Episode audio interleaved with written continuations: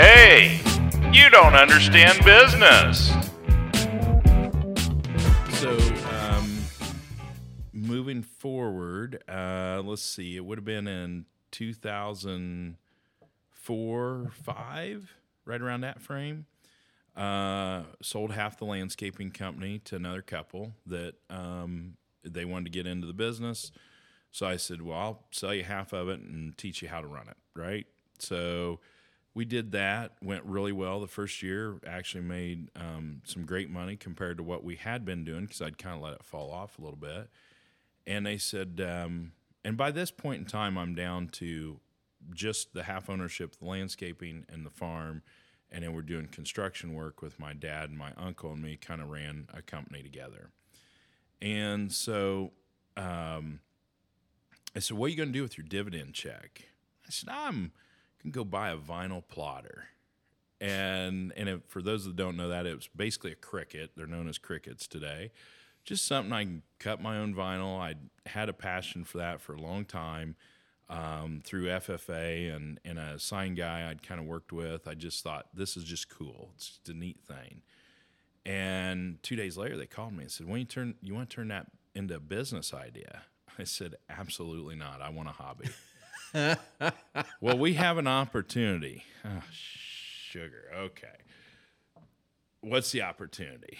Well, we got this chance to letter a whole bunch of trailers and blah, blah, blah. And I'm like, well, we're going to need something bigger than a plotter. Let's go to Tennessee and buy a sign shop.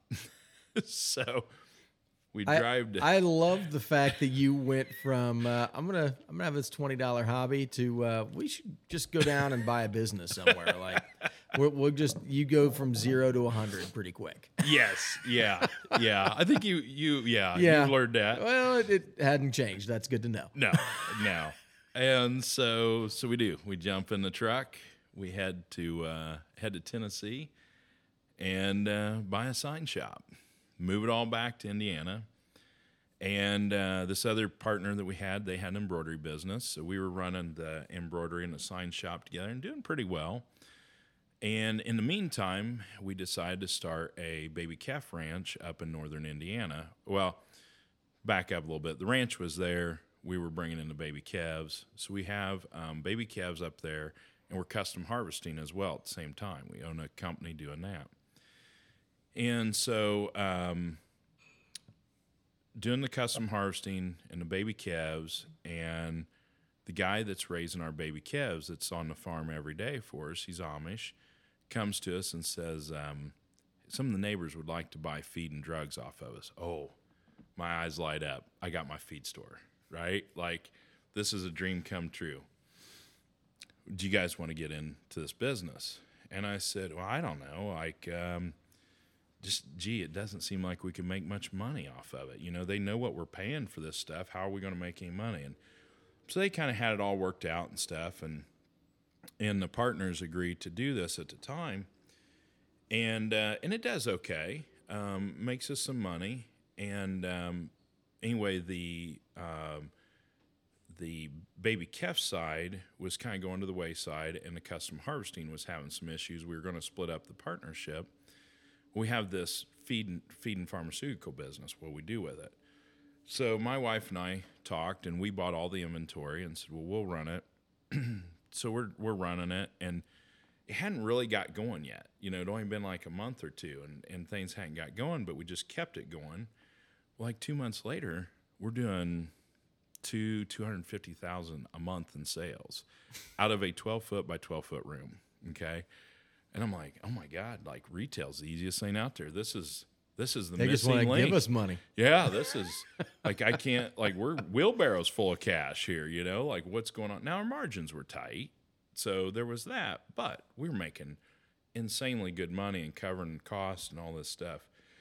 So I go, um, gee, we need to open a bigger store. If a 12 by 12 room making 250, if I open 15,000 square feet, I'll be a multimillionaire. And in the meantime, I'm talking with the owner of Rural King as well, and he's telling me all these great success stories of his business. So I start looking at a business in Frank or a, a building, empty building in Frankfort, and uh, I ca- casually brought it up to my then pregnant wife. Said, "Hey, we need to open this big store," and she's like, "No, I don't even want to talk about it." So, you know, at that time, it took me 12 tries before I could convince my wife. I, I've gotten it down now. My number's not quite as high. She's even came to you a couple times, I think, at this point. Yes, yeah, yeah. I don't think Linda's quite You're, there you're, yet. you're a is bad she? influence on your wife. I can tell you that right now. So uh, I actually have the keys to the building, and I said uh, we went out to dinner. She thought this was just going out to dinner, and I had a I had a bit of a plan. Said, "Hey, you want to go over and look at that building I've been talking about?" No, no. I was like, "Well, let's just drive into the parking lot, look at it, you know." And well, we can't see anything. I was like, "Well, we go inside, turn the lights on." She's like, "Well." It's not open. It's locked up. I was like, "Yeah, I know. I, I have the keys." and she's like, "You you what?" And that's when she found out you owned a building. Uh, well, we didn't own it, but we did have preliminary lease agreements in place. Fair enough. Yeah, and that's, a- the start good of the big hardware. Yeah. yeah, So, at that point, were there any like hard lessons that you had learned about entrepreneurship that that you didn't realize going in, or because you were at such a young age when you started businesses, was it just kind of I didn't have to learn the, the hard lessons yet because if my sales were down, it was fine because I didn't have rent. I didn't have, you know, to go buy groceries. I had a lot of luxury securities that I didn't realize I had.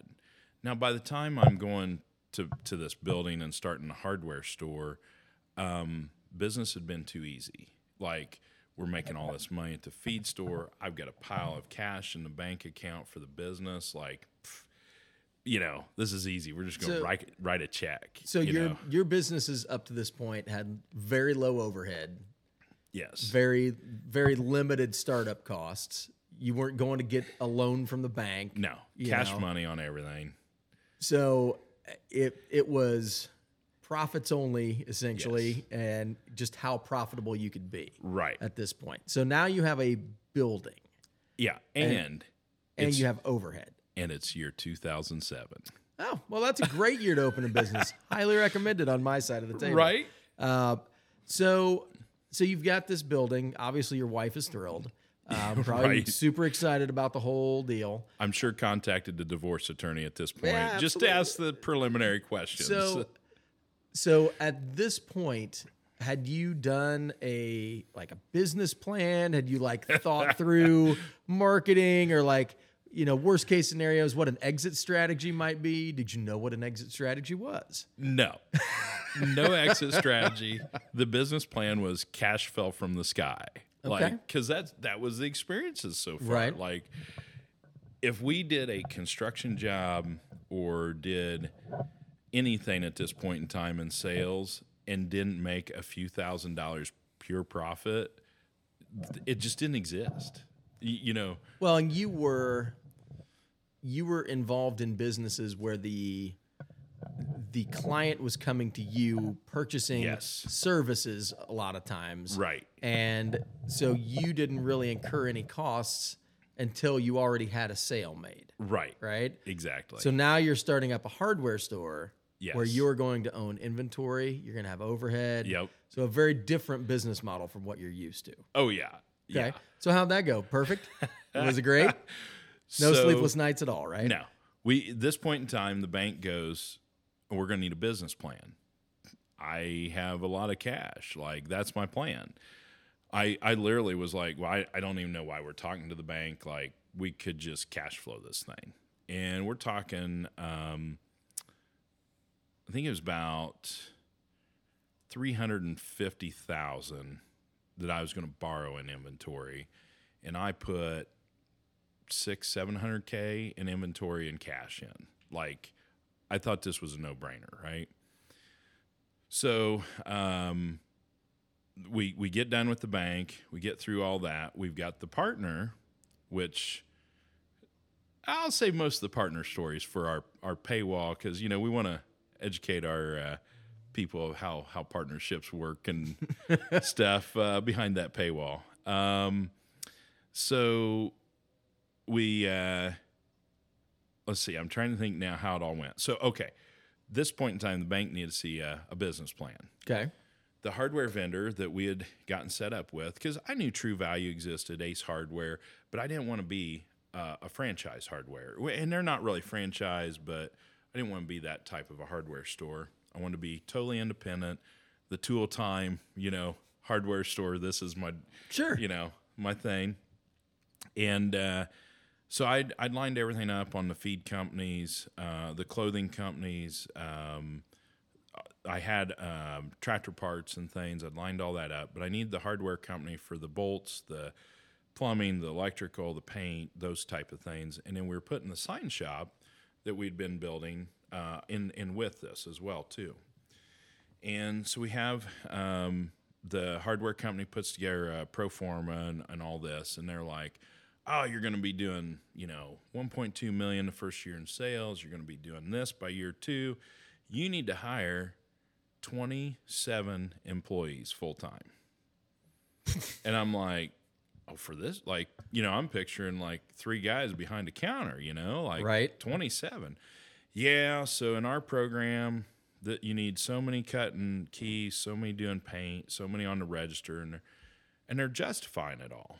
And they're like, and on the pro forma, you can see you can easily pay all these people and all this stuff. And I'm like, yeah, you know, I'm doing at this point 300k a month at the other place. Like, sure, this got to make sense because this is a huge store, right? This is where we talk about being at the right time at the right place and the wrong time at the wrong place. So we the first year um, to do a kind of a soft opening, we actually did a tool sale. So we opened the building up. We had a month long tool sale for Christmas, and we sold power tools and. So we didn't remodel the building. It's an old grocery store. So we didn't remodel it. We used the grocery store shelves, rearrange it, set up for this tool sale. We got little kerosene heaters running to Augment have your, some heat. Yeah. You know? And and this thing does great. We make like um I want to say we did thirty, forty thousand dollars in tool sales. All right. Okay, this is a good test market to test the the theory. This is gonna work. Time to totally remodel the building. And at this point we're we're coming up on 09. Okay. So I'm remodeling the building. We're inventorying it, and we open um, June 16th of 2009, and um, it was crickets. Like I mean, you couldn't have pictured a slower store with 27 employees in it. we if we mopped the floors any more times, we were pulling the finish off. Like it was awful. And and like a weekend, I'm calling my hardware vendor, going, "What what is going on? Like this is sign shop's doing good. Like we're actually got some traffic on it. We got our customer base moving over. That's all doing great. Hardware is just like, well, we did fifty dollars in sales today, or we we had a hundred dollar day." Oh, you got to be kidding me. So we, um, the hardware company didn't care because they had us on the hook for this inventory. Sure. That, that sell it, and they were they were out.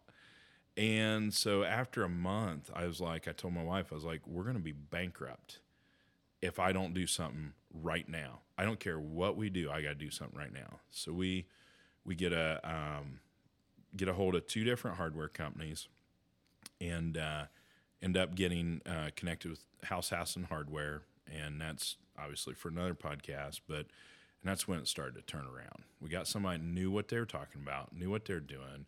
We started firing the dead weight. We started, you know, like okay, time to like really clean this program up. Um, backing up, day before grand opening day, our partners walked out and they came back grand opening day. That was a terrible mistake, but we let them back in, and uh, and then that gets worse. We'll save that for the uh, the paywall. but uh, yeah, that's then how I learned how business really works, and started developing.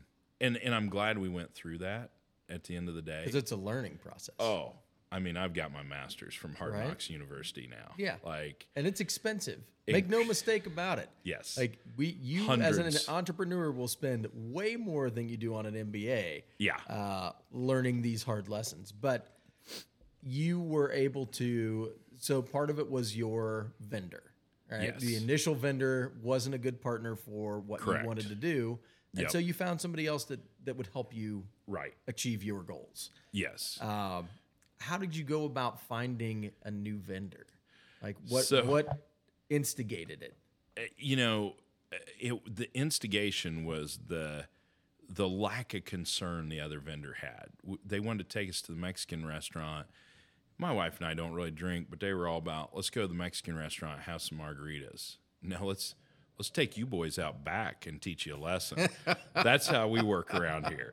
So we'd go to the restaurant and it just it was BS, and it was every week it was more BS, and I'm like, no, this this is not happening. Like I I seen it, I see it today that that same company they have continued.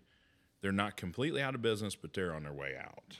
Um, and uh, so we um, we had hit it off really well with one of the other vendors in the store that was a supplier for this hardware company.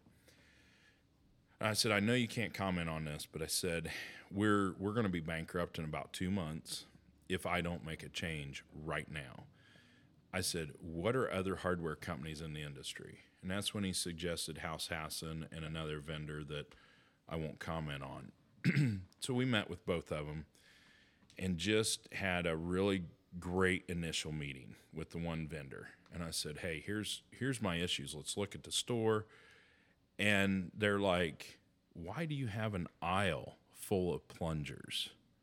I'm like, "I don't know. That's what they sent me. What should I have in here? I don't know. I don't know. You should have nothing. Both of the plungers. Exactly. a kitchen plunger, a sink plunger, and a toilet plunger. That's what you need. And that was in 2009 when we opened. It's 2023. I am still selling those same plungers today. 14 years later. We were talking about gold plating the last one, like as a memorabilia piece. So the initial sell of of hardware to you, those people were just trying to run up their numbers and sell Yeah. you as much stuff as they could sell. you. Well, and and even worse yet, they were taking things that were dead stock that they couldn't get rid of, or things that um, they could sell it to me. Like, uh, you know, plunger uh, post COVID, I'm not sure. Pre COVID, you know, most plungers are three dollars, five dollars. Well, I I didn't know. I didn't have anything to compare it to other than shop Walmart, Rural King, whatever. right. And you know, if they could sell it to me and get another dollar a plunger, well, times a thousand plungers, that's good money for them. If you're selling them. Yeah, but they just dumped them on me, so they Right. sold them to me. you know, um, but yeah, I just learned a lot of stuff real fast about they didn't give a shit about me. You know, they and and the problem with a partner like that is that's why their business is going out today. Sure. because they didn't care. Well, you, you can you can make great money on it once. Exactly. and and you know, whether it's food or retail, construction, whatever, it's that repeat business. It's going back to those relationships again. I am still so mad at them today that I still offer any store that converts away from them free t-shirts for their entire staff. I still do that promotion. And the other hardware companies just think it's hilarious.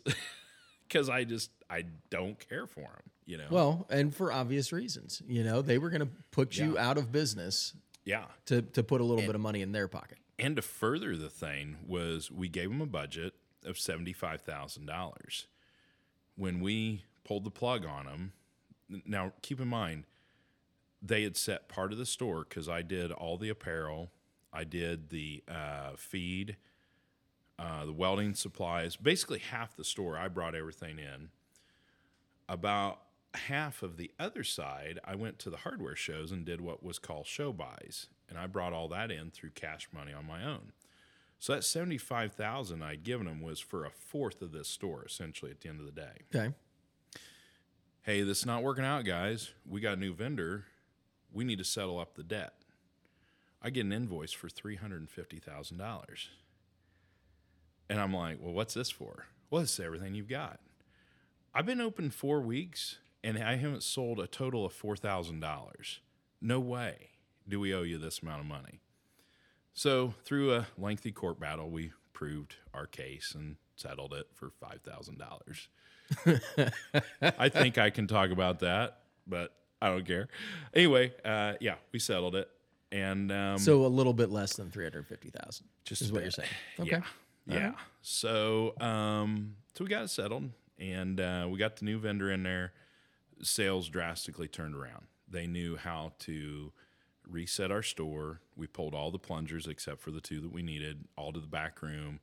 Started getting product in there that made sense for the market. Um, had an incredibly good sales rep um, that just came in and worked his magic on what we needed to do.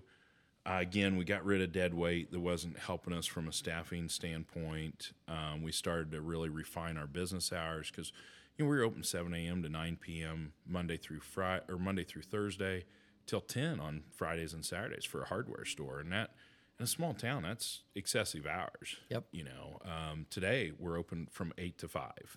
You know, Monday through Friday. Seems like we- plenty. All we need to be, you know, and we do emergency services after hours. So, um, yeah, I mean, if it wouldn't have been for going through those learning curves, I mean, we we picked up a lot in a hurry on how to, you know, whether it's dealing with staffing, uh, you know, for the HR side of it, I got an, an episode on how you're not to be a prostitute in the dressing rooms at a hardware store.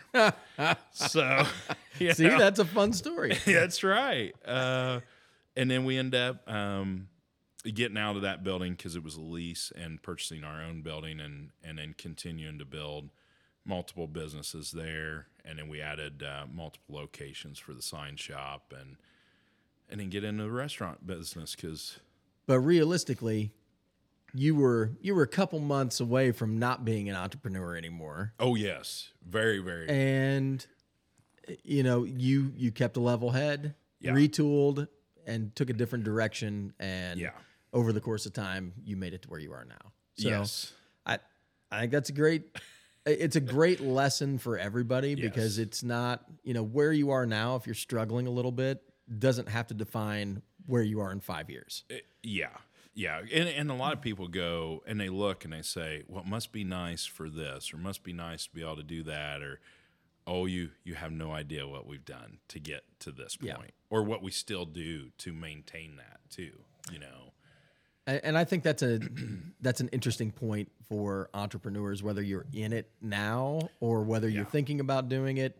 You know, there's there's a lot of behind the scenes stuff, and and we've talked about it several times already. Yeah. Um, but there's a lot of things that go into, you know, making yourself successful. Yes. And whether that's you know putting in extra time to you know learn a new skill, Mm-hmm. or researching a new product, or a new vendor, or Right. or just evaluating how you're doing with your current business and how you can make it better and Yeah. making changes to it because things change all the time. right Um, you know, I'm, I'm sure we're going to do an episode on AI at some point, but Oh, sure. you know, there's there's so many things now that are coming out and so rapidly. Um, markets are changing. Yep. The way you do business is changing. Um, uh, that I think that if you're not evaluating that stuff, you're going to miss.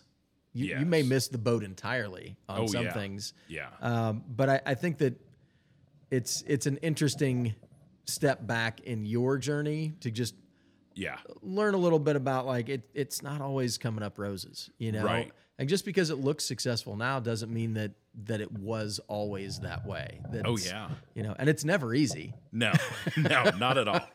And a lot of uh, sleepless nights. I mean, we had embroidery jobs that were, you know, we got a contract for a very large vendor on the embroidery side. That's when I had one. So, not to get into the partner side, but when we split one of the partnerships, they actually came in and stole all the equipment in the middle of the night. And it was considered a theft because of how they went about it, right?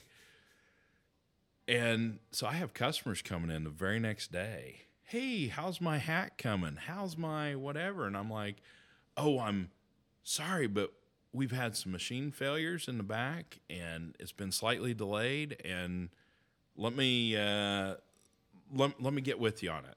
This is on Monday. This happened on a Sunday night. What what do I do? You know what? Do you, I've never embroidered a thing in my life, right? So I'm like, uh, there's got to be a business for sale somewhere. So oddly enough, off to Tennessee we go again and buy an embroidery shop just for their equipment. just for the equipment.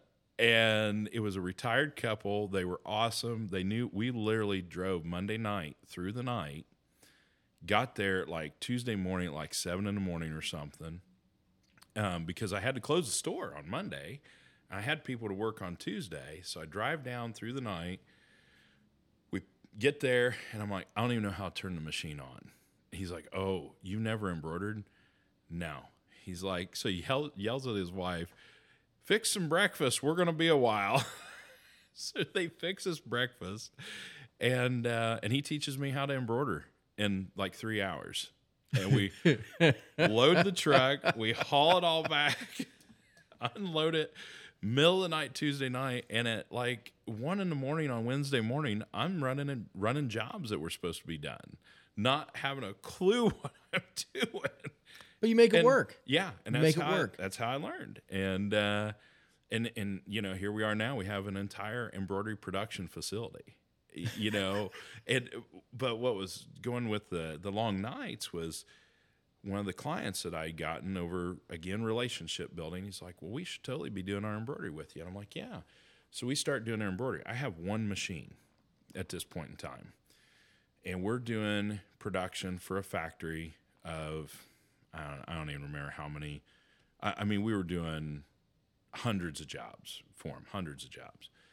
And uh, so finally, after we'd been working for him for about a year, he happens to stick his head in a production room. He's like, "Oh, where's where's your equipment?" "Oh, that's it, that one machine." He go he gets this look on his face. He goes, "No, really, where's where's your equipment?" I said, "Well, there it is." He's like, "How do you handle our big jobs?" I said, "Well, I sleep here all night. I run the machine all night long." He's like, "Not anymore. You don't." and and he's he started bringing us pizza at night. You know when he knew we were running at night, but he said you're you're going to go buy four new machines tomorrow. And he's like, you took this job, this account from a company that had over a hundred machines, and you're doing it with one. But I, I think that that kind of proves the tenacity that it takes to be an entrepreneur. Yeah. Like you have to, it's not enough to have a vision of what you think Yes, your business should be. You have to have the willpower and the drive to actually make it that way. Yeah. Right. And I, I think that it's it's very telling. A lot of the entrepreneurs that I talk to, that's the thing, right? Like Yeah. they everybody has that story of like Yes. staying up late one night to like finish this project to make sure that Oh, it's right for that one important client to make sure that they're happy. Yep. Right. Yep. I had a uh, I had an owner that I worked for at an independent restaurant, and he he had a guy that would come in, and he told me when I first started that whenever Uh-huh. this guy comes in, he eats for free. I don't care uh-huh. what he gets; it doesn't matter. Right. And it turned out that early in his business career, that guy he- had he had he had gotten to the end of his payroll and he just Right. needed a little bit of money to get him through. And he uh-huh. went to this guy and explained what the situation was. And this guy was like, you know, I can I can loan you this money for for two weeks if you can pay me back in two weeks. And he loaned him the money with no expectation of getting that money back. Right, And right. and the guy that owned the restaurant just worked himself to death to make sure that he could pay this guy back. Uh-huh. And he he ended up with a very successful restaurant and he ended up actually having having five restaurants and he, he did a lot of real estate investing. He was actually a real estate guy, but Right. he never forgot that guy because that was kind of his bottleneck, right? Right. He could Yeah. have gone out of business and that would have been the end Yeah. of, of his whole enterprise. But because this guy saw that he was willing to do what it took to make his business Sure. successful, he loaned him a little bit of money for two weeks. And ever since then, he's eating for free at the restaurant. But, you know, he, you, you never know. It's a relationship thing, right? Sure. Like he trusted that guy to go work and and make sure that he got paid back. So he was willing to loan him that money. And I think that a lot of entrepreneurs have that story of of just going after it and being tenacious and Yep. taking away business from somebody that's bigger that Yeah. that just doesn't appreciate it anymore. Oh, you yeah. know? Yep. And I think that that's that's an important lesson. Like Yes. not everybody gets that one, uh, but I think that's a good story, Terris. Um, so, you know, do you have a, a final story that kind of sums up your your entrepreneurial journey at this point? Um, something that kind of encapsulates who you are as an entrepreneur today. You know, I think normally I try to do, you know, keep it light and airy, you know, uh, and, and I and that help, that's one of the things I learned in my stress management, uh, you know, because um, it's not that I don't get stressed anymore. I just I feel like I most of the time can deal with it better than what I used to could. Uh, I think that's a word, but I think you know, talk, talking about that story of somebody giving you an opportunity. Um, this is harder than I thought. I had um, an employee that worked for me, and she struggled with a disease. And uh, her dad and I are are uh, good friends, and um she ends up passing away. And so I, I didn't know what to do to help. So I um, called him and just talked with him. And you know what what can I do? I got I got to do something. And she was an incredible hand artist. She didn't do that for me. I mean, I, I wish she had. I she had an incredible hand. And so I wanted to do something for her and her family. And uh, he said, Well, can you make a banner and we'll hang it on uh, the back of the hay wagon that they were going to take her to the gravesite with? I said, Absolutely. And so I tried to make it something that would have matched her style. And, uh, and they liked it so well, they, they end up hanging it in the funeral home behind the casket. And, uh, and it, you know, goes with her. Well, her uncle, which um, you know, him and I are now good friends too, and and I knew him at the time, but uh, we weren't you know really close at the time, and and he said, "Hey, I um, really appreciate what you did." He said, "I got a small project for my company. Can you do it for me?" And it was uh, windshield cover for a speedboat. I'm like, oh my gosh, like where do you even begin customizing a windshield cover for a speedboat? And I thought, well, we bought some new equipment and uh, might work, it may not. And I was like, well, you know, I don't know if I can, but why not?